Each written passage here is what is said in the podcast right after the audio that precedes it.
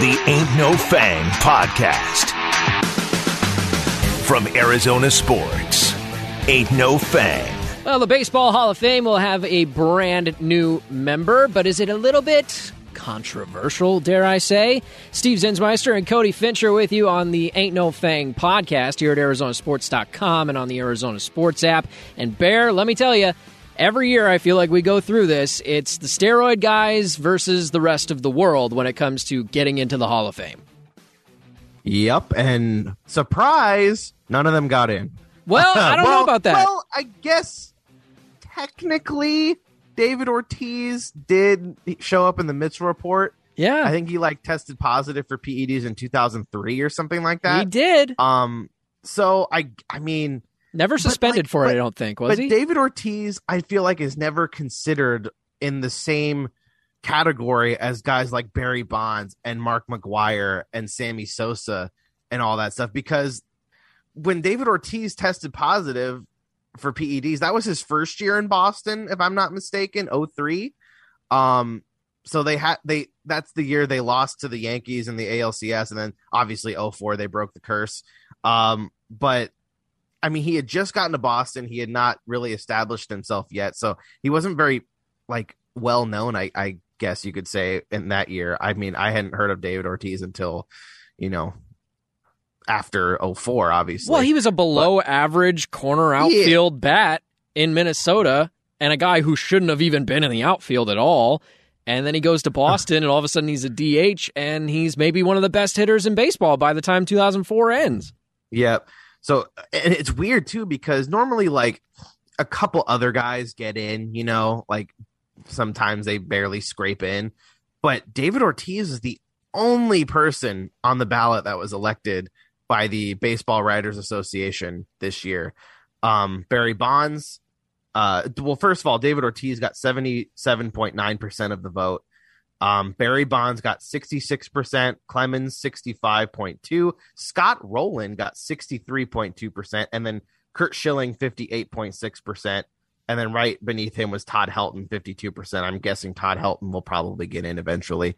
Um, Scott Rolen, I guess, probably will too. But the big thing here is now Barry Bonds, Roger Clemens, and Curt Schilling are no longer on the the ballot to be voted for. So, I mean, I guess there's this thing called the today's game committee that now like there's a ballot.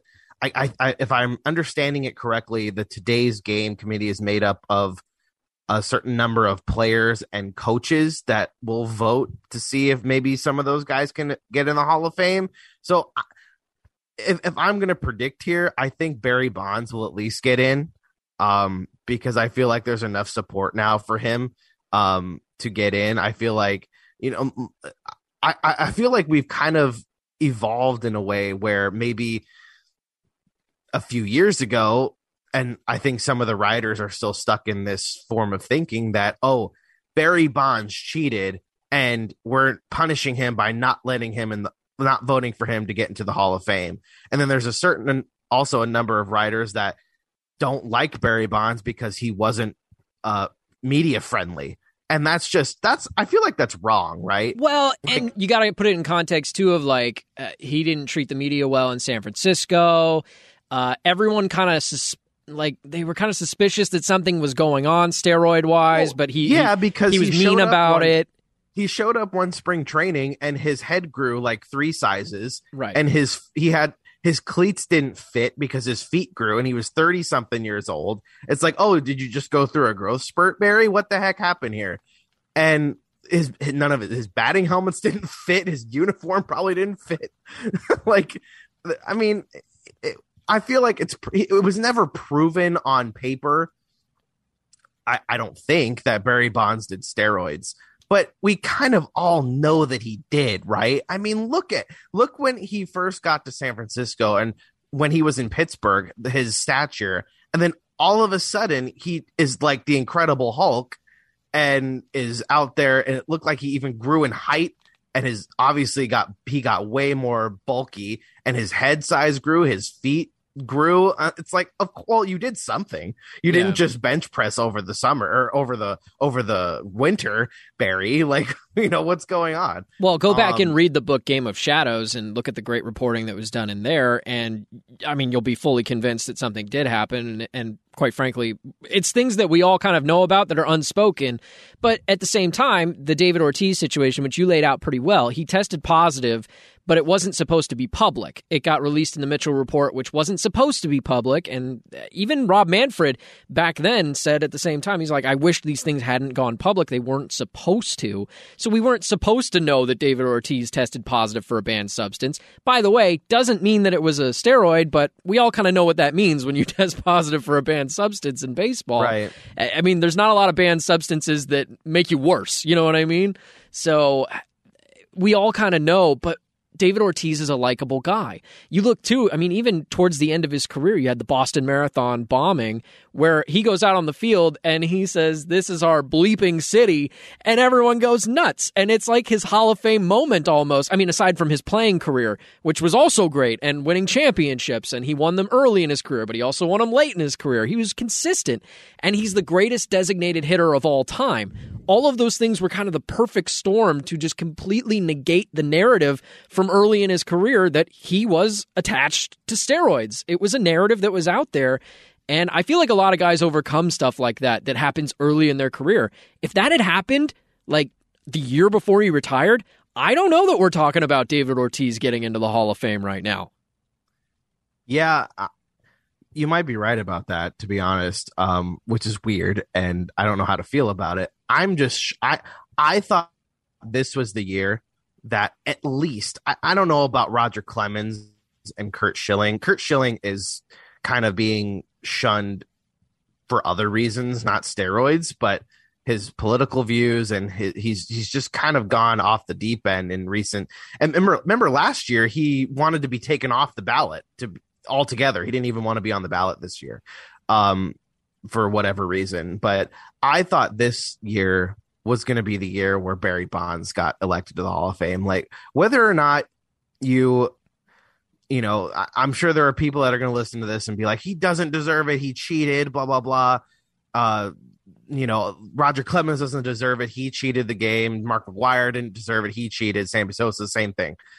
But the fact of the matter is that one, and I don't, I don't like Barry Bonds either. I mean, I'm a, I'm a D-backs fan since you know the team started, and I remember Barry Bonds just being a pain in the butt all the time. Every time I would watch a D-backs game or go to a game where they were playing the Giants, Barry Bonds would come up to the plate and I would boo Barry Bonds. And maybe it was part of the whole steroid thing. I didn't like cheating either. I I refuse to acknowledge that the Astros are 2017 champions because they cheated. So I don't know.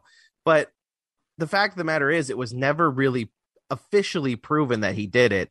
And the records still stand with his name next to it. He is the all-time leader in home runs. He's the all he's the he's the uh uh single season home run king as well. And I think Jeff Passan said on ESPN and he put it very very nicely.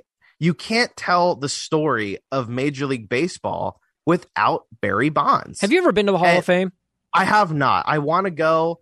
Um, I do want to go one day. I've never been. So you know what's interesting about it? Have you been there? Yeah, I have. Oh, You know what's interesting? If you go through, walk through, it's a museum, right? That's what the Hall of Fame is. And Yeah. there's there's the Hall of I don't know what they call it, but let's just call it the Hall of Faces because it sounds like a Game of Thrones thing. But like you know, you get your plaque in the in the Hall of Fame. That's like the Yeah. most memorable thing. It's like the bust in the NFL, right? Right, right. So there's that, you know, there's the hall with all the, you know, and you look at the plaques and you read about their great achievements. But really, there's a whole museum. You walk through, it's like a it's like a story. It's the story of baseball. hmm And you know what's funny is all of these guys who didn't get in this year, they're all in there. They're Like all their, in there. Their stuff is in there. Yeah, too. you look you look through the the historical artifacts and stuff. Like, of course they're in there. Barry Bonds is mentioned in the Hall of Fame. I remember I went and I saw the ball that he hit that was like what seven hundred and fifty six or whatever it was, or maybe it yeah, was seven sixteen. 756. I forget which one, Or no, yeah, seven seven sixteen. whichever yeah. one it was that the the fan caught and burned the asterisk into, that's in the Hall of Fame. That's a Barry Bonds moment. That's a baseball moment in our history. But- it's in there. So why are we not okay with putting their face on a plaque? They're Right. already in there. I, I think it's kind of different though when like your memorabilia is in there versus you were elected to the Hall of Fame. You are a Hall of Famer. Yeah. You know, it's it's it's different. And um I don't know. It, for me, I'm okay with Barry Bonds getting in. I don't like Barry Bonds, like I said, but uh I don't know. I just felt like he was very unlikable. Um, but then again, that we're falling into the same trap. Is that okay to keep someone out of the Hall of Fame because they were unlikable? You know, there are, I'm sure there are plenty of people in the baseball Hall of Fame that were unlikable. Sure. Um, everyone points that Ty Cobb is in the Hall of Fame, but you know, this guy's not. Ty Cobb was not a likable person. Um, but and then you think about this too. So none of the steroid era guys really are in there, like the McGwire, the Sosa, the Bonds. But yet, Bud Selig, who was the commissioner during the steroid era, is in the Hall of Fame. He oversaw all that.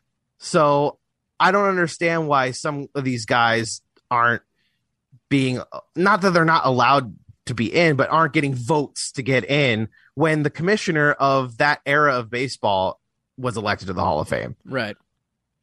So it's what I was looking at too is Barry Bonds. This is his last year on the ballot, right? Ten yeah, years him, him, Bonds, Clemens, and Schilling are now off the ballot, and I think possibly Sammy Sosa as well. And they were second, third, and fifth, respectively, in terms of who got the most votes this year. David Ortiz is the only one that got elected in on uh, on the ballot this year at seventy nine point nine percent or seventy seven point nine percent. By the way, that he just barely squeaked in, but it's first year of eligibility. What do you so What do you need to get in? you need seventy five. percentage? 75 75. So he it. beat it by about three percent, which you know I expected him to do. Not everybody gets in with you know ninety six percent on the first ballot. That's like a Derek Jeter level thing. But at the same time, Barry Bonds is interesting because if you look back at the last couple of years of him on the ballot, it's gone up every year, not incrementally. At first, he's one percent more this year, one percent more this year, and then one percent the next. But you know how much he jumped by this year compared to last year? Barry Bonds jumped about five percentage points. And Hmm. that's remarkable to me because it's his last year, and I'm willing to bet some of those votes that caused that 5% jump, which is a lot when you're pretty close. I'm willing to bet those are people who looked at the situation and said, you know what, this is his last chance. And I'm gonna, I'm just gonna go for it. And I think that's the reason why the Veterans Com- Committee or whatever the committee is that's going to have to eventually vote in all these steroid people, if that's what they so choose. I think that they're going to take a hard look at the steroid level guys because Bonds is sitting at 66%. Clemens is 65%. Schilling is at 50, 59%. Those guys are really all close, which tells you what? That the same people are voting against them. The same people are voting for and against them because of the steroid thing. Nobody's making the argument Barry Bonds, Roger Clemens, and Curt Schilling weren't Hall of Fame level players. Their production's there. You li- you listed it all out for Bonds earlier. Nobody's nobody's trying to make the argument he's not the best hitter of all time. Like he, like he he pretty Right. much is the greatest production wise. He's the greatest hitter of our lifetimes and maybe the, the sport's history. Maybe Babe Ruth has an argument or Ted Williams. People still play that video on, you know, hi- highlights or Sports Center or whatever of when Buck Showalter, who was managing the Diamondbacks at the time, walked Barry Bonds with the bases loaded to make it a one-run game, right. Just so they didn't have to face him. The guy got Like- on base 50% of the time in his prime. Right. He was insane. ridiculous. I would love to know who the who the nine point four percent of people voted for Jimmy Rollins this year. Jimmy Like- Rollins, he got 9%. He got nine point four. Bobby Abreu got eight point six. Mark Buehrle got five point eight. Sometimes I wonder I if those are like beat writers from specific places. Like, did Philadelphia beat writers or Philadelphia Yeah. based guys Well, vote for Jimmy Rollins more so than other people? I'm looking at this number. Omar Vizquel got twenty three point nine percent. Didn't he just recently get in trouble for like domestic violence or something? Uh, y- I don't know exactly the situation, but he's got something I think there. he. Yeah, I'm like so. Roberto Alomar was this him? year, I think, this past year, but yeah. Um, Manny Ramirez got 28.9%. That's another guy who did steroids as well. But you know So- what's interesting is David Ortiz is the greatest designated hitter of all time. Fair? Yeah, He's that's number fair. one. Edgar Martinez is number two, probably. Yeah, like yeah, full time yeah, DHs. yeah. I think you're right. So David Nelson Ortiz Cruz might be in. up there now. Yeah, and he'll be on the ballot eventually. Another guy who cheated, by the way. Um, but at the same time, you've got guys like Billy Wagner who got 51% this year. He's probably not getting in at this rate. Billy Wagner is arguably, uh, in my opinion, top five closer of all time. That's a very specific role. Don't I mean Mariano? Mariano got in easy because he's the greatest of all time. Trevor Hoffman. Trevor Hoffman got in easy. He led the league in saves for a long, long time. Billy Wagner's probably not going to get in, and he's one of the top five at his position all time. You talk about Omar Vizquel, 23% of the vote. He's probably the greatest fielding shortstop of all time. Well, maybe Ozzie Smith, but they're right there, neck and neck. That's what he's he's the best all time at something, and he's not going to get into the Hall of Fame. I think of Kenny Lofton, might be the second greatest base stealer of all time behind Rickey Henderson. He's not mm-hmm. even on the ballot anymore. He didn't even get enough votes to stay on the ballot. So I, I find that very interesting that baseball purists who make these votes, they'll vote for the well-rounded guys, but they won't vote for the guys who were the best in their in their sport at one individual thing. I find that interesting. And, going back to just the steroid guys, and maybe that's the reason they don't get in because they quote unquote cheated. Do you realize just how much cheating there is in baseball? Like, it sucks to think about, but like, I feel like baseball, like, their entire sport is just kind of, I don't know, has a foundation of cheaters. If you all the way back to you know the the the, the Chicago White Sox team, the uh, what are they called? The Black Sox. They threw games. Yeah. Um, Pete Rose betting against teams he was managing against or whatever whatever it was, betting on baseball. I guess it's not really cheating, but it can be cheating. I guess. Um, you know the the guys in the 70s and the 80s who were basically all doing drugs and speed um the steroid guys. And then most recently we have the Houston Astros and their and their videotaping scandal. Just there's so much cheating in baseball. It's it sucks because I love baseball. I don't like cheating. And baseball's my favorite sport but it's almost like you kind of have to accept that everyone in this sport has cheated basically It's kind of funny you mentioned that because uh, I was looking at who's going to be on the ballot for the first time next year. And the highest war, the highest career war for a player that's going to be new next year is Carlos Beltran, who was heavily involved in the Astros cheating scandal as well and lost his job as a as a manager because of it. So he's going to be eligible next year. Alex Rodriguez is number one in war on the ballot next year. He only got 34% of the vote this year, so kind of not looking like he's going to get in. And he's an admitted cheater. Uh, you've got Manny Ramirez who tested positive for uh, for like estrogen to cover up the steroids he was using. Uh, Yeah. So it's a whole mess right now. But can I can I make this point? And I don't even know how strongly I feel about this, but I'm going to throw it out there. If we're not going to allow people who use steroids into the Hall of Fame, then we should ban players who test positive for steroids from playing the game for the rest of their life. Hmm. Like why do we why do we allow a player to test positive and they what is first offense? Is it 50 games or 80 games? I think Oh, I don't know that off the top of my head. I think it's I think it's 80. Let's just say it's 80 because uh, let's just assume. And then it incrementally gets higher, right? Like the the next defense, it's like it's a full season. Cuz A-Rod did that. Tested positive multiple times. Uh, Robinson Cano has tested positive lately. Uh, Melky Cabrera is a guy that tested positive multiple times. If we're willing to let them come back and continue playing the game after they serve their time, why are we not letting them into the Hall of Fame? Well, Alex Rodriguez served the longest suspension in Major League Baseball history. Didn't he get suspended for a whole season Yeah, For- I'm pretty sure he did. steroids? And he came back and proceeded to get into the 600 home run club, you know? and If it's and such a serious celebrated. offense, if it's so serious of an offense that we're keeping you out of the Hall of Fame, why let him play the game again? exactly. I, and I just never, I, I don't really agree anymore now that I've matured. Um, I've, I've never I don't really agree with the, the whole like keeping them out of the Hall of Fame is a good punishment for them cheating. I'm like, but like, I don't know. It, it's it's hard to it's hard to argue. I they cheated, right? They cheated. The when Jose Altuve is up for the Hall of Fame vote, um, you do you think that the 2017 videotape scandal and the buzzer and all that stuff is going to be hanging over his head? You bet. You bet it will. Well, here's if the- Carlos if Carlos Correa and Alex Bregman become all-time greats in this game, are they going to be you know, exiled from the Hall of Fame because they they were a part of that 2017 Astros team? Well, eh, think of it this way too. There's no Is that har- different than doing steroids? a little bit, but I see your point though. They did something wrong that cheated somebody else out of a possible championship. Uh, here's the other question though: Is it even possible to prevent these things from occurring to voters? Because remember, this is voted on by writers. So you can't just make a hard and fast rule like, okay, you cannot keep a guy out of the Hall of Fame because he did steroids. Remember, none of these ballots are required to be public, even. We've got a lot of baseball writers who make their ballots and they don't even make them public. They don't tell anybody who they voted for or why.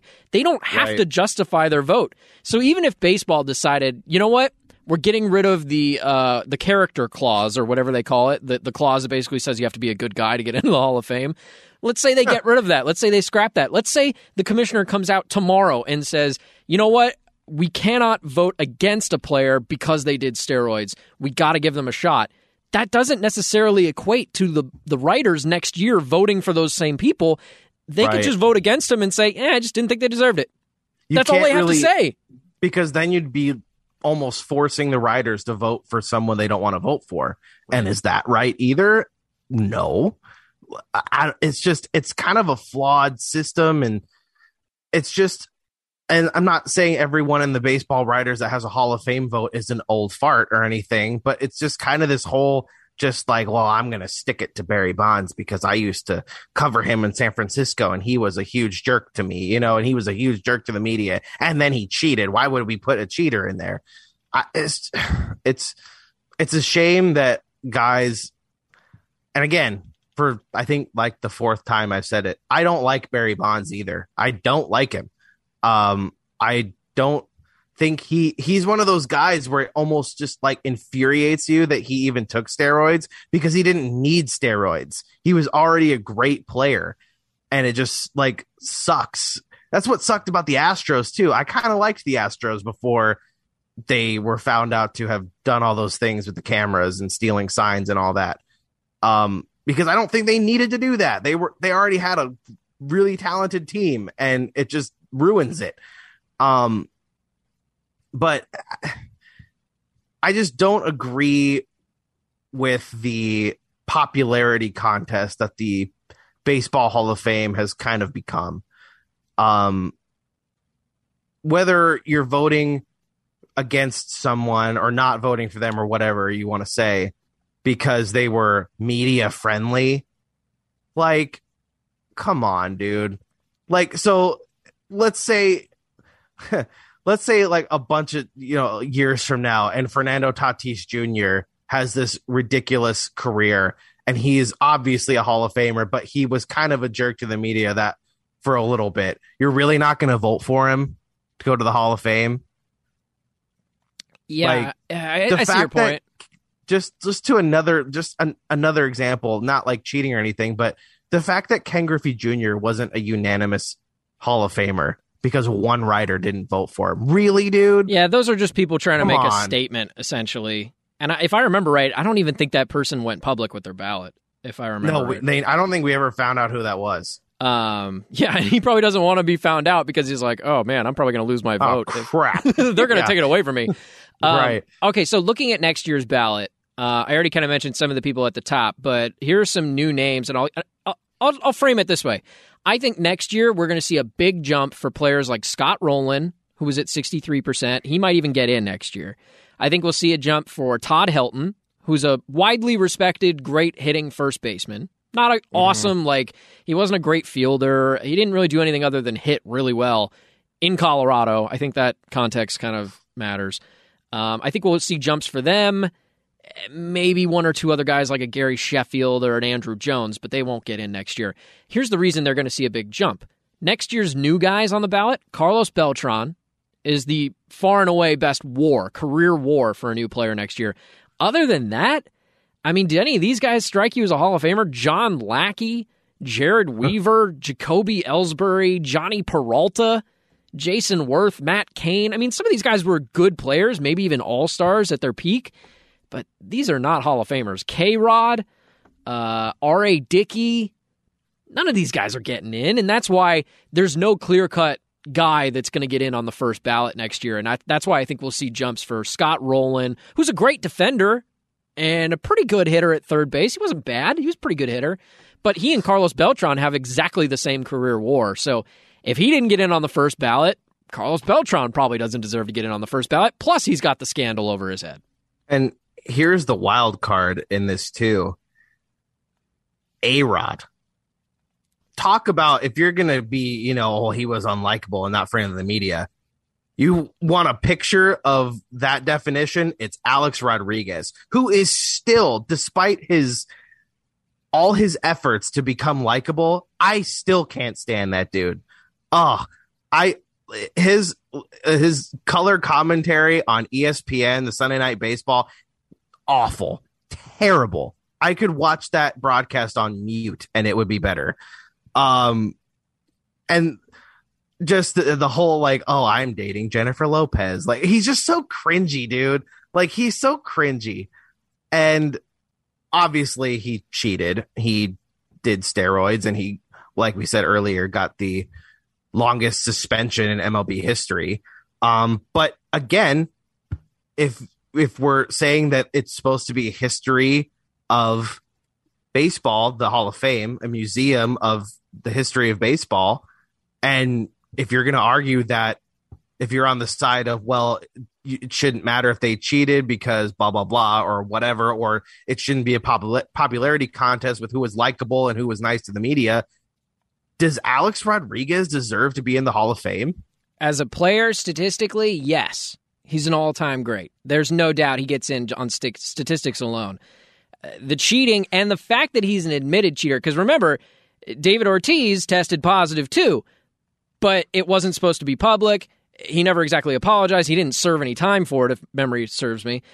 Alex Rodriguez did a lot of time, a lot of time. and time, missed a yeah. lot of money. And Yankees fans were ticked because not only did he cheat, and you're mad about that, but also we need you right now. Like we we were supposed to be paying you to be in the middle of our lineup and helping us win a championship. Well, and his doing steroids helped him get two what two like ten year contracts, two mega deals, the, yeah, two huge gigantic contracts so it got him self paid.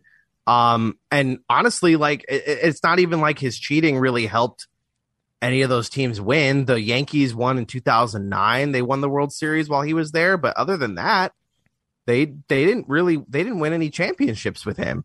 The Rangers sure didn't win anything with no. him. The Mariners didn't win anything with him. Um, besides regular season games. Um, I don't know, man. It's just and and I don't know if this is right or wrong, but when guys like Barry Bonds and Mark McGwire and Sammy Sosa were, you know, play in their primes playing, they weren't really testing for steroids. No. So can you and it's widely just accepted and a known thing that everyone kind of back then was doing it. You know, like if you weren't if you weren't doing steroids and trying to keep up with everybody, you're going to be out of the league. Um, it just gets kind of thrown more on guys like Barry Bonds and Roger Clemens and Mark McGwire because they were already really good players before they started taking steroids. So it kind of just even makes it more disappointing, at least for me that way. But do you do you fault them for using steroids at a time where I don't want to say everyone was doing it because we can't prove that and it's a major assumption, but do you do you fault them for using steroids at an era of baseball when a, probably the majority of baseball players were using steroids? Yeah, especially it's frustrating too when you know those players would have been great without them. Or at least really really good. You know, like I know Barry Bonds before the point at which everyone kind of assumes he started taking steroids. Let's let's just say his Pittsburgh Pirates days were when Right. he was quote unquote clean. I mean, we don't know that for a fact, but he certainly was a much different physical uh, appearing guy at that point. He was a career. leadoff hitter who was fast but he was and also still hit power. he was also power. the MVP. So, right. He so was a fantastic player. we know he's capable of that even without the steroids. Sammy Sosa probably would have still been a pretty good hitter without the steroids. Uh, Mark McGwire probably still would have been a pretty good hitter without the steroids, but we'll never know what caliber of player is the Right. question. Can I make the case for one last guy before we move off Yes. of the Hall of Fame? yes, please. Uh, for it. He will be on the ballot next year for his 10th and final season. He got about 30% or so, about a third of the uh, picks for um, the ballot this year. And he's arguably the best second baseman of our generation. Oh. Name that player. Are you going to say Jeff Kent? Jeff Kent. Interesting. Jeff Kent, uh, I, I mean, listen, I'm going strictly off of awards here. Five time All Star, not super special, but pretty good. Four time Silver Slugger, pretty awesome. MVP. MVP. Now, I'm not saying everybody who wins an MVP should be a Hall of Famer. I'm certainly not, Not many that. second basemen though. Win it. Not many second basemen win an MVP I and can play in the think of- league as long as he did 17 seasons. Yeah, I can only think of one other player that. I mean, I'm sure there have been more By the that I just can't think of. But Dustin Pedroia is the only one that comes to mind that won an MVP at second base. by the way, Jeff Kent played until he was 40 years old with the Dodgers, and in his final season, he hit 280. in his final season, right His before he age retired. 40 season. Now his OBP went way down from 375 the year before, which by the way is amazing, to 327, which is I don't know, good. it's like league average at that point. Jeff Kent, the longevity of his career, played eh, 90% of it in the National League, let's say. Uh, he was an all star for the Giants, uh, for the Astros, for the Dodgers, so three different teams. He was on those great San Francisco teams right around the time that Barry Bonds was just going nuts in like 2001 ish. I mean, Jeff Kent gets completely neglected. And I don't know what it is. I don't know if there's some scandal I'm unaware of or something, but like there's not a lot of second basemen I put over him since the 1990s. I mean, Jose Altuve has won the MVP before, so maybe since Jeff Kent, Altuve probably deserves some recognition. But there's not a lot of second basemen that stand out the way Jeff Kent did. It's not really like a premier position either, you know? Like No. if you're one of the best hitters on the team, you're probably either short, playing short, third base, first base, You're on a corner, corner. outfield. yeah, you're you on know, a corner somewhere. Yeah. I mean, Mike Trout is center fielder, you know. Um, but yeah, I mean, you you might have a point there. I feel like Manny, he's just Manny one that gets Ramirez too is an interesting name that's still on the ballot. Yeah, but that one he's got more controversy than most of these guys. sure does, but like, guess what though? He was likable. True. Would you say Manny Ramirez is likable? Manny being Manny, you know, Mhm. all that stuff. I mean, I don't like the guy because he ruined the Diamondbacks. Uh, what year is that? 2009 season, 2008, 2009 season when he went to the Dodgers and was using, using steroids at the time. So Maybe the best Uh, second half of a season ever. yeah, Manny would and all that. Yeah. Um, but yeah, okay. I'll just so before we move on, I'll just because we haven't really asked the question of ourselves. I'll ask you: Do you think Barry Bonds should be in the Hall of Fame? Yeah. Yeah. I I agree. And I'll take it back to what I said earlier. I mean, I've been to the Hall of Fame. Barry Bonds is already in there. if you look hard enough, you can find the best players in the sports history, Mhm. whether whether they've been enshrined or not. Uh, The Baseball Hall of Fame, to me, and I understand that this is just an opinion based thing, and other people are allowed to have their opinions opposite of mine. But to me, the Hall of Fame should be a museum of the greatest players that ever played the game. If they're a bad person, uh, maybe you provide the context. You know, like, hey, it's worth noting there was controversy. If you go to, if you go to, I don't know, who's a good person? Why not just put on their plaque? Hey, this person did steroids. Well, not even, not even on this the plaque. person maybe, played in this era. maybe not even on the plaque. Maybe you give them the plaque and you give them that.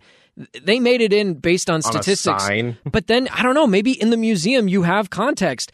Everybody's Wikipedia page has a controversies tab. Why can't we do that in the Hall of Fame? And and I'm not saying you make a corner of the room where it's like these are the bad people. This is where we put all the people who went to hell. No, like like I'm just saying maybe context matters. Like there's no reason Yeah. we can't teach our bad history. By the way, the United States of America has some pretty dark history. Have you ever it. read a history book? Right. Like, I mean, baseball's no different. We It's didn't allow everywhere. we didn't allow African American players into Major League Baseball until like halfway through its existence. If you want to think of it that way, baseball's been around since the 1800s, and we didn't allow them into the game until Jackie Robinson. So, I mean, you tell me how much of baseball's history is controversial. And I'm not saying that uh, controversy is good. I'm not condoning any of the things these players did. I, I think Barry Bonds was a cheater. I don't like that. I don't like that Roger Clemens cheated. I don't like that Curt Schilling uh, said some of the things that he has said since retiring and done some of the things that he's done. But at the same time, I recognize these are the greatest players in our game's history, and we can't just get rid of them. We can't just eliminate Yeah. them from our history. They're a part of our history. We can tell it with context. I agree. I completely, I completely agree. I don't know how you would tell that context I don't either. We could figure that out in though. the hall. We should ask Josh Rawitch. we should, we should talk to Josh. yeah, the, the new president of the Hall of Fame. Uh, yeah. former Diamondback. Um, we know him. We know him. yeah, we do. Um, but I just want like because we, we keep saying like, oh, they're they're in the Hall of Fame. Their stuff is in there. Just again, I think it's a major difference being inducted into the Hall of Fame than having your bat or your glove or your uniform in the Hall of Fame. I'm pretty sure Tyler Gilbert has his uniform is in the Hall of Fame because he threw a no hitter in his first Right. start. Well, and keep You in know- mind too. Keep in mind, like I just gave you my opinion, right? And you happen to agree with me on this. But the Hall of Fame isn't a this or that. It's not 100% this or 100% that. These are writers, I, I'm, I'm guessing, I don't know how many, but well over 100 writers who make these decisions and who vote on these players. And if Barry Bonds is the perfect example, then two thirds of people, two thirds of those writers agree with you and me. Right. One, one third does not. And that's okay. That's it's, okay. It's almost it's almost like when you look up a movie on Rotten Tomatoes and it it's getting a 60% review and that people like it. And you're like oh that, i mean that's not that high. But when you think about it over half the people that have seen that movie think it's good. Yeah. they think it's a good movie. So over half of the writers that vote on this thing and again i'm like you i don't know how many exactly have a vote or actually cast that vote because wasn't it like, like Dan Le Batard who had a Hall of Fame vote and he just decided to sell it or something? I can't remember. But uh Sounds like a bit for their show, to be honest. yeah. and but 66 point whatever percent it was think Barry Bonds is a Hall of Famer. And you can agree with that or not. Like you said, it's completely fine either way. I think he belongs in the Hall of Fame, even though I don't like Barry Bonds. I, like you, I believe that he cheated. I believe that he used steroids. Um, it's pretty obvious he used steroids, even though it was never officially proven. Um, but I, I, I think I'm I side with what Jeff Passan said, and I know his stuff is in the Hall of Fame. The ball that he hit to, to take the the lead from Hank Aaron home runs, um, probably his bat and his uniform and all that stuff.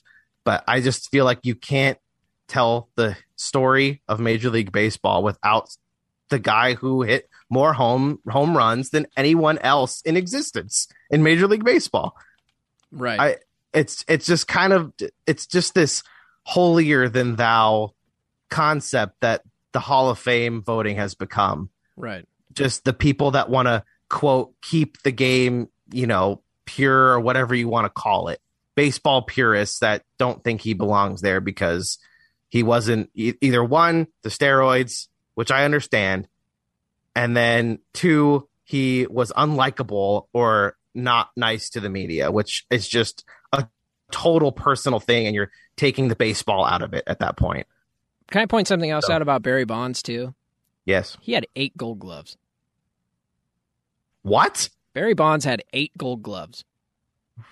Really? Barry Bonds had more gold gloves than MVPs. He had seven MVPs. Now, uh, normally I would read that Now- stat in reverse Yeah. because it would be more impressive, but at the same time, the guy who has the most MVPs in the league had more gold gloves.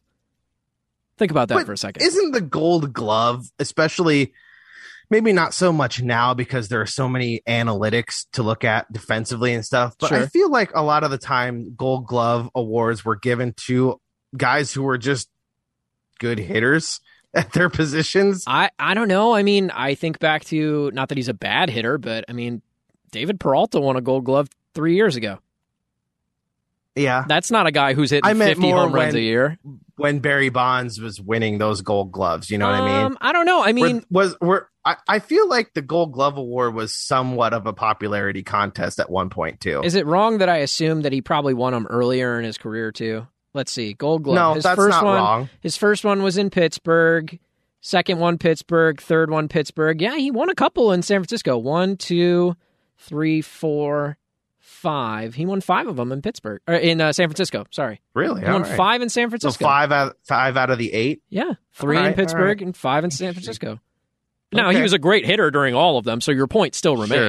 Uh, he won MVPs during what three or three of those seasons where he also won a Gold Glove, and that's part of the reason he won MVP. I, my my simple point that I was trying to make is let's not forget that the greatest hitter of all time was also a really really really good outfielder uh, at his peak as well. Let's move to another topic. Uh, something that we talked about last week was the MLB and the MLBPA meeting up uh, this week to talk for the second time about a possible deal to, uh, I don't know, make this a sport again because baseball doesn't exist right now because there is no CBA. They're negotiating that right now. They met again on Tuesday. What is the absolute latest that you can give us, Bear, about what these two sides are arguing over? I am reading this from the Twitter account. I'm I feel like I've mentioned Jeff Passan multiple way too many times on this show, but it's, he's great, so I'm going to do it no matter what. You can leave me alone.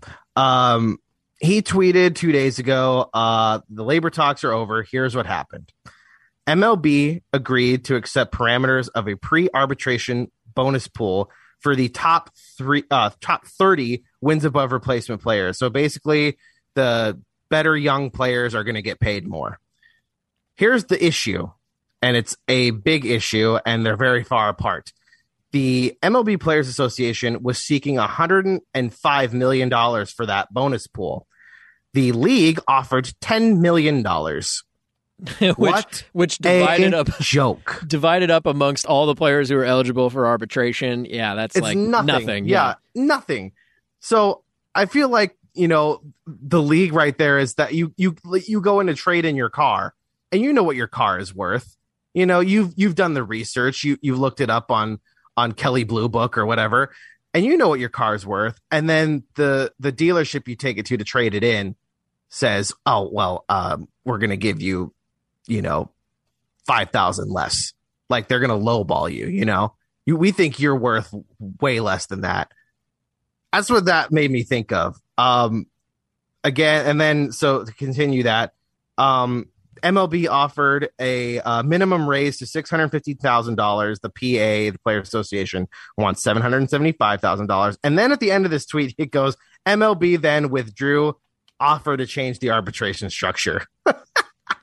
Yeah. So what I So hear they're from that, basically back from where they to where they started. So what I hear on that particular issue is the players are saying we want to have a, a pool of money to draw from that can help us increase the pay of young players in their what is it fourth, fifth, or sixth season, still under team control, kind of. We want to give them a chance to earn more money if they're a superstar level player. Like if you're a Fernando Tatis Jr. and you're going into your fourth year, uh, let's assume he hadn't signed that mega deal already right. uh, and you're going into that year, and technically the team can pay you five hundred thousand, but you're worth like I don't know 35, 40 million a year. And then we'll give you a little something. That's what the players Right. are arguing for. They just want a little something in case they're a really good player. And, And it sounds to me like the owners don't want to do that at all, so they offered a completely low number for the option, basically telling them, "Nah, we don't even like that idea." But all right, if you want ten million, and they're like, "No, we don't want ten million. Like, all right, great, then we rescind our ten million. And what's crazy about that them off the league offering that low number is in the labor talks in the previous meeting, the players said that they were gonna they were gonna withdraw their proposal for players to reach free agency earlier than those six years of club control. Right. So like the fact that the league sent in such a low ball number as a counter to the the players association wanting 105 million dollars was kind of surprising to me. I'm like, but the players already kind of took so the players saying, okay, well, if we can't be free agents after six years, we want more money. Yeah. In those arbitration years, they were willing the, to take to take a little bit of the blow there. They're like, all right, right. We'll, we'll, give a little. What will you give? And they're like, ten million. They're like, oh, that's not even a real thing. Right. It's that's not going to work. And then Passan goes on to add, he goes, there there was never going to be a deal. Uh, two days ago, he says his takeaway a pre-arbitration bonus pool gets the best young players paid more. Players wanted it, and it's good. It's a good thing for them. The players, though, are laughing at the $10 million offer, and I don't blame them at all. That's me, not Passan saying that. It's far too low. Negotiations will change that. Well, yeah, now they're going to have to like super negotiate. We want 105. We want 10. Okay. How about a hundred? How about a hundred? Okay. 15. You know, like really? Uh, how long's that going to take to get to the number that they want? Yeah. I mean, listen, I understand it doesn't feel like they're really super close on any sort of deal that's going to get this. Doesn't it kind of feel like, started? Go ahead. Doesn't it kind of feel like it's just kind of like, well, we have till we have till the end of February. Let's just joke around. I, well, I'll be, kind of, I'll be honest with you. I don't even know that that's the deadline because I mean, what is it? Spring training is scheduled to start February 26th if it were to start on time, right? The gotta, games, yeah, yeah, but, I, but I'm telling you, dude, players report way before that. I'm telling you, if I'm an MLB owner, the real deadline in the back of my head is whatever day the first game of the season is, regular season, because I'm not losing yeah. out on that much if there's no spring training.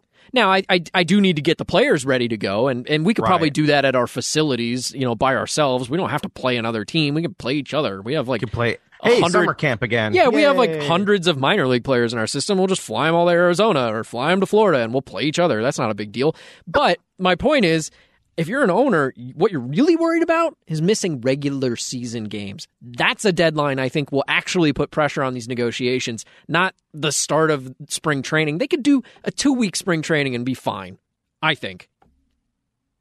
Yeah, you're probably right. I agree. Um, it'll suck for local you know, businesses and stuff like in Arizona that kind of rely on the boom in march of, you know, all the Cubs fans that are here and because uh, that's huge. The Cubs fans like that's their vacation.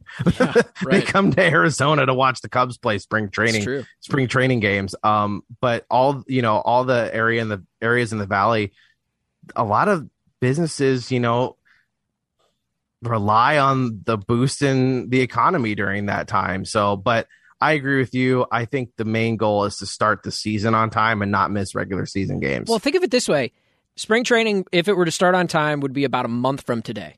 It's a month from yesterday, technically, right? And so you have four weeks. If you're a, business, I don't know, let's say you're one of the teams uh, and you're trying to get spring training operations up and going, you need to hire people seasonally, by the way. These are people who have other jobs, uh, probably. Right. So you have to f- hire people seasonally. Uh, I'm talking concessions. I'm talking game operations. I'm talking parking uh, lot crews. All of that. Yeah and and then businesses around the ballparks are also thinking that way. They're like, "Oh yeah, sure. we're going to see a spring training boost. We're going to need more staff. We're going to need I don't know. We're going through COVID stuff still, so we we got to figure out. Uh, you know, is there going to be more space or whatever? Supply, supply and demand. Yeah, we're going through inflation. So all these teams are going through this. Like they have to figure that out in the next four weeks, and they don't even know if people are going to be showing up four weeks from now for spring mm-hmm. training because these guys are still busy fighting over whether or not it's going to be a $10 million pool or a $30 million pool or or are we going to have arbitration or are we not going to have arbitration do we get five years do we get six years before we hit free agency these are things that are going on and i understand they're important and that they're not really close on a deal but at least there's talking that's a good thing i think I mean, it's been described as quote unquote useful dialogue between the two sides. That's more than I thought we were going to get at this point, to be honest. But think about all the businesses and all the teams that have to look at the situation and be like, we got to be ready in four weeks whether they're coming or not. Yeah, I mean, I'm with you. I'm it this is better than them not doing anything, I guess. Uh it's still kind of discouraging to see that because I still like that $10 million counter offer to a $105 million pool the Players Association wanted is just a joke. Like, yeah, really like you thought they were going to be like, you know what, ten million dollars is fair. Let's accept that. You know, like what what what was why would you even throw that out there? That's so dumb well, to me. at the same time, the players are coming out and asking for what is it like a hundred million?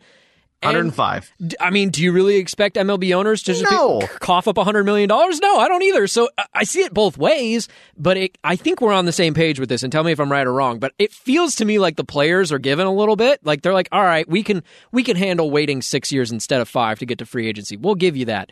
Uh, okay, we need a pool. Uh, maybe we can negotiate a number. What do you guys got? And the owners come back and they lowball, and the players are like, what What the hell? We just we just gave you a free year of ownership over us, Yeah, essentially. it- like, why doesn't that count for anything? now- yeah, it feels like right now the players are the ones making all the sacrifices. I mean, sacrifices like I Concessions. air quotes around that. Yeah, they're- they're giving the still making millions of dollars, but they're the ones. Yeah, they're the ones conceding some things. Um, I was shocked when I read that the players are willing to, um, withdraw that proposal of getting to free agency early because, I mean, you've seen time and time again the whole issue of manipulating service time come up with with these negotiations. And you know it happened to Kris Bryant with the Cubs. I think it happened with Mike Trout too. And just these organizations just trying to keep these guys as long as possibly as as long as they possibly can. And I was surprised when I read that the other day that the players were willing to say you know what? That's fine. And honestly if I think it's fair that they want to be paid more in those arbitration uh those arbitration years if they can't be free to sign wherever they want for how much they want like you should be paying them a little bit more Yeah. Well, and I'm disappointed because we're still stuck on these these issues, and these are bigger, more important issues than the one I'm about to bring up. But I'm a little disappointed that we haven't gotten to the DH. yeah it's been it's been annoying it's been all i mean i should we should all expect it and i, I don't think be we're gonna even- shocked I don't think they're even going to do it. I don't think they're even going to talk a- about it. but all the negotiation like uh, details that have been released have all been about money money money money money and like i get that and that's all that these negotiations are really about anyway and you throw the little things in there like the universal dh later i guess or the expanded playoffs which are also about money um Yeah, we haven't but- heard anything on that either. right and it's just like things that are that could change the game of baseball we're not hearing about. It's all about arbitration bonus money pools and free agency years and all that stuff that that's all we've been hearing about. Doesn't mean that they haven't been talking about it but i would like to know if you know our pitchers ever going to hit step into the batter's box ever again Yeah, well, and, Um, and think about all the teams. I mean, there's still a lot of free agents out there, by the way. Like hundreds of people who are can't still sign cannot sign. Teams can't make trades, which you know this is around the time that people would start to finalize their rosters. This is this is when free agency goes nuts. In the past couple of years, is in Janu- late January, early February, because Yeah. you're running out of time. It's the same thing. You're up against the clock, and you got to make something happen. And so this is the time that would be happening. A lot of those players are still sitting at home on the couch wondering, all right, am I going to have time to even sign with a team? Are they going to announce, hey, we're starting uh, the sports back, we're starting tomorrow? Am I going to have any time to even find a team? Are teams going to go nuts and sign a bunch of dudes like in the matter of two hours? I don't know. And if they do decide to have a universal DH, that changes half the league's mindset. It changes it or I mean, you don't have to change your whole mindset, but at least changes your roster construction for Yes. half the half MLB. And the fact that that stuff isn't hammered out yet is just weird. And it's, it's dumb. Like it's stupid. The season is supposed to start in like 2 months. Yeah. I, I don't know how they can fix this. I mean, inevitably, every, what is it, know, like 10 years or so, we come across this, they have to negotiate a new deal. And I get that. And I get also, too, that the most concessions and the most success with these negotiations happens at the midnight hour. It happens when you're up against the clock. I understand that. That's how most negotiations go. But is there a way they could find, I don't know, could they find a way to do these negotiations while they're still in the previous deal? And instead of the deadline being the day before spring training is supposed to start, Right. make the deadline Maybe- like, hey, before we go into the offseason, let's know what we're doing. Let's let's know that we have a sport. maybe just don't accept that they're gonna there's gonna be a lockout. Like that was just like eh, there's gonna be a lockout. Nothing we can do. Yeah, yes, there is. What are you talking about? Yeah. Like I, it's there. It was just so widely accepted by everyone. That's like, yeah, there's gonna be a lockout, and we're gonna have a tense n- labor negotiation. why? Why is that just acceptable? I, I I don't know. And now you could lose games over it and lose money. I would like for them to vote on the uh, universal DH. That way, we can get more DHs in baseball, and therefore put more people in the Hall of Fame. Because that is how David Ortiz More got in. DHs in the Hall of Fame. Well, I mean, David Ortiz got in. Uh, we mentioned earlier, 78 ish percent of the vote, and it's his first year on the ballot. Very likable guy. I still think if uh, he had tested positive the way that he did in 2003, if he had done that in like 2017, I don't think he gets in. And uh, we could go through that debate all day long. But remember, there are going to be other DHs that come along the line that are Hall of Fame caliber players. Nelson Cruz has like 450 ish home runs. If Nelson Cruz has two more really good years hitting 30 home runs each, we're talking about a guy who has 500 home runs. That's a Hall of Famer, but he's been popped for steroid use. So, again, we're going to be going through this cyclically because the designated hitter, as it grows in this sport, and I guarantee you at some point it will be league wide because no one wants to pay to go see a pitcher hit three times a game. Eventually, we're going to be coming into more and more designated hitters who are going to be in the same position. Now, they might not have controversy like David Ortiz or Nelson Cruz, but they will have careers that will be successful and hopefully more Hall of Famers who are DHs. Zack Greinke's going to be so pissed. well, Zack Greinke's not going to be around out. much longer in baseball. Is that fair to say? I mean, he's like what, 36, 35? Zack Zack Greinke is going to wherever he land. I think he's a free agent. Wherever He he lands, if there's a universal DH, he's going to try to convince that manager to put him in as the DH. He's 38. He's older than I thought he was. He's not going to be around that long. By the way, Zack Greinke could totally be a general manager in baseball. I could totally see that. I would love to be in on a trade call with him. Like you I know would how love to be uh, on that conference call. You know how uh, the former pitcher Chris Young, I have to say former pitcher because you know there's also D-backs Chris Young. Um, Chris Young, the pitcher, is the general manager in Texas with the Rangers, and it and it makes me think of like James Jones with the Suns. Uh, it makes me think of apparently today the Jacksonville Jaguars are hiring Adrian Wilson as their general manager. Reportedly, Reportedly, yeah, I guess that's not fact yet, but reportedly that's what's happening. I, Zack Greinke could totally feel like a GM straight Well, out of baseball. yeah. From all that we've heard, is that he would come to Mike Hazen and be like, "Hey, I like this guy in Single A. I've been watching him," and I'm like, "You're still playing? Like you're right. you're still the ace of the Diamondbacks right now. You're talking to Mike Hazen about a guy in Single A who looks pretty good. I didn't he- even I didn't even plan on going down this road, but I mean, like, Yeah. think of him like the way that James Jones got put into his role. Initially, you hire him to be underneath somebody, and Yeah. then and then he's just kind of waiting in the wings, and then boom, when they're gone, boom, he gets hired. I I mean, you put him underneath like a, a guy who has total control of an organization, like a Dave Dombrowski, or I don't know who Greinke has great relationships with. Maybe it's Mike Hazen. Um, but you put him under you put him underneath somebody who's got that VP of player whatever title, and then eventually Make they him the head of become- scouting. yeah, but you become the GM under one of those guys. So you're not the guy Right. who has total control, but you're still the GM. It's like what Yeah. Hazen was under Dombrowski in Boston. I would just wouldn't you love to be on a conference call with a GM calling Zack Greinke to have a trade talks and see what he says? He would probably straight up tell you your offer sucks and then hang up the phone. I would love to just sit in the stands with Zack during a game, watching a minor just- watching a minor league game Yeah, with good, you know, with good prospects, obviously. But right. but uh, the other thing is Zack Greinke doesn't want to sit in the stands with me or anybody else, m- much less talk to anybody during a game. I feel like that's not really his thing. But yeah, I think he could definitely be an executive. By the way, Zack Greinke probably wouldn't want to be elected to the Hall of Fame because it would be too much of a hassle. Could you imagine his Hall of Fame speech? oh, give it to me, please. he could do it on Zoom. He'd probably literally get up there and say, "Uh, thanks. This is pretty cool," and then that'd be it. yeah, This is uh, something. Yeah, no, I, I've wondered for a while if Zack Greinke is a Hall of Fame caliber pitcher. I mean, he's won Cy Youngs. He's he's been very good on multiple different teams. Yeah, Uh, he's been very know. productive for a long He's time. I feel like a fringe, fringe guy you think he's fringe for the Hall of Fame. He his Yeah. his one season in uh, L.A. where he had a like a one ERA, Yeah, or it was in the ones. I shouldn't say it was one. It was in the sub ones. two. Yeah, it was a sub two ERA. One of the best seasons I've ever seen a pitcher have. and you don't get in on one good season. But I mean, like, I look at Sandy Koufax. Sandy Koufax burned very hot for for a very short Yeah. time, and he gets in. So I don't know. Right. Zack Greinke was pretty good. Maybe he's a Hall of Famer in, in a couple of years. He's still playing, by the way. He's a free agent, like you Yeah. mentioned, so he'll be looking for a team. All right, so we talked uh, Hall of Fame voting. David Ortiz, the sole new member of the Hall of Fame. Is that fair or foul?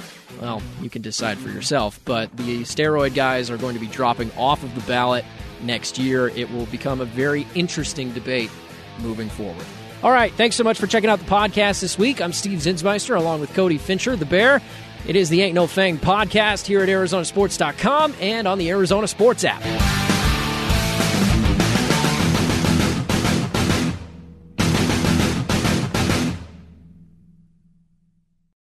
Um, I always thought he was kind of a douche. I don't know if I can say that. You might want to cue mark that. Um,